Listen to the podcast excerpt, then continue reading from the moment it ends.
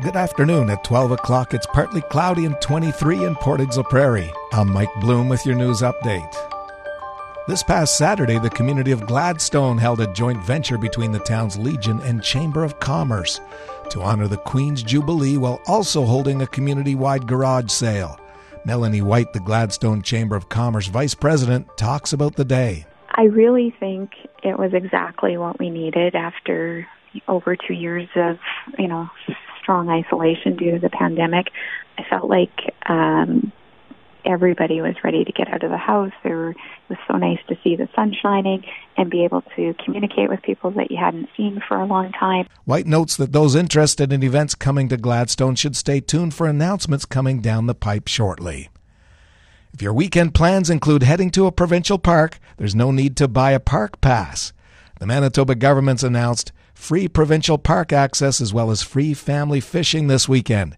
Environment, Climate and Parks Minister Jeff Wharton is encouraging Manitobans to venture outside and enjoy a provincial park this weekend. Vehicle permits are not required to visit provincial parks from Friday, June 10th through Sunday, June the 12th.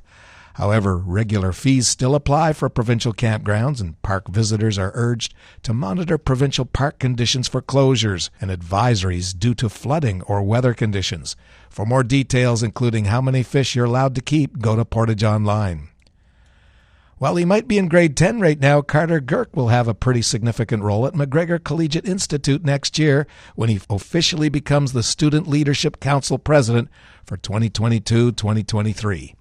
Girk says that it was a great feeling to win, but it wasn't unexpected. I do have the leadership experience for this position, and I do have the drive to change things in our school. And I think I have great experience to lead this group, great group of people to next year, and hopefully it's fun. Girk points out that he couldn't have achieved this without his buddy Riley Reimer, who helped him write speeches and prepare for this role.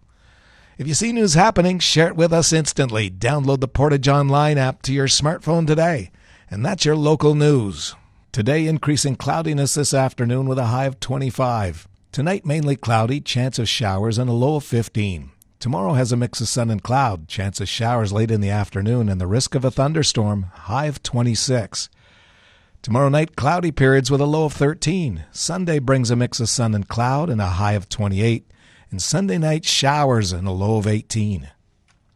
Around the region, Brandon is mostly cloudy, 21.